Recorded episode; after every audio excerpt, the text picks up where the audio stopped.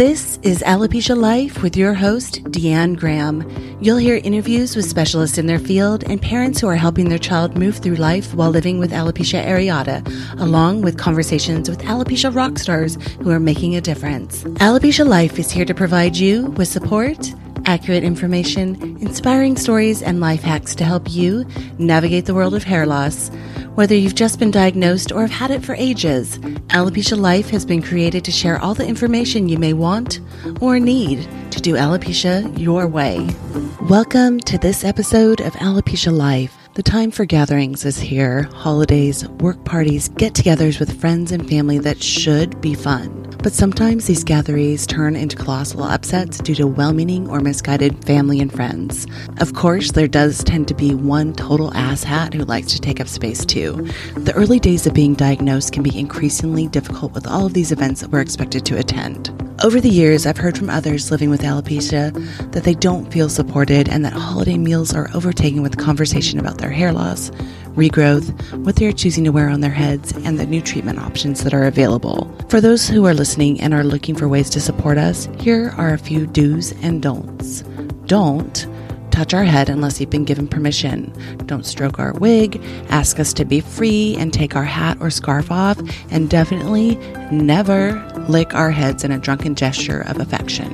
Yes, that has happened to me. Not cool. Do ask us how our life is outside of our hair loss.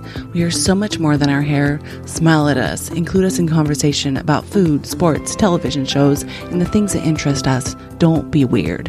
For those of us who are on the receiving end of comments from colleagues and family members who just don't quite get it yet, establish some boundaries. Not everyone is out to get us, as we know, but sometimes it feels like that. Determine whether it's time to educate, give them the bird, or just walk away and take time to yourself in a safe place or with a safe person. My hope is that you have a safe person who has your back. If you know there's always that auntie who just can't keep her comments to herself, Role play with your safe person to come up with a response that feels right. Education can be taken on by family or a trusted friend too, and sometimes that may look like them taking that challenging person aside and telling them that Google exists for a reason and go look it up to get educated, point them to some helpful resources, or just tell them to shut the hell up. However, you choose to spend your holidays, know that your boundaries can be set and expanded on. You are not alone. Take your safe person, have some quick answers, and enjoy the season. I'd love to hear your good and bad holiday stories of things that have been said or done. Let's connect over all these things over on the Facebook Alopecia Life group page or through reaching out to me in person. If you're looking for resources to point family to, I have a free Alopecia 101 course that maps it all out for them. I've put the link here in the show notes. Thanks again for listening, and we'll catch you next time. Thank you so much for listening. The information on this podcast is not intended to be a substitute for professional medical advice, diagnosis, or treatment and is meant for general information purposes only. If you are enjoying these episodes and finding the tips helpful, please subscribe and leave a review for Alopecia Life wherever you download and listen to podcasts.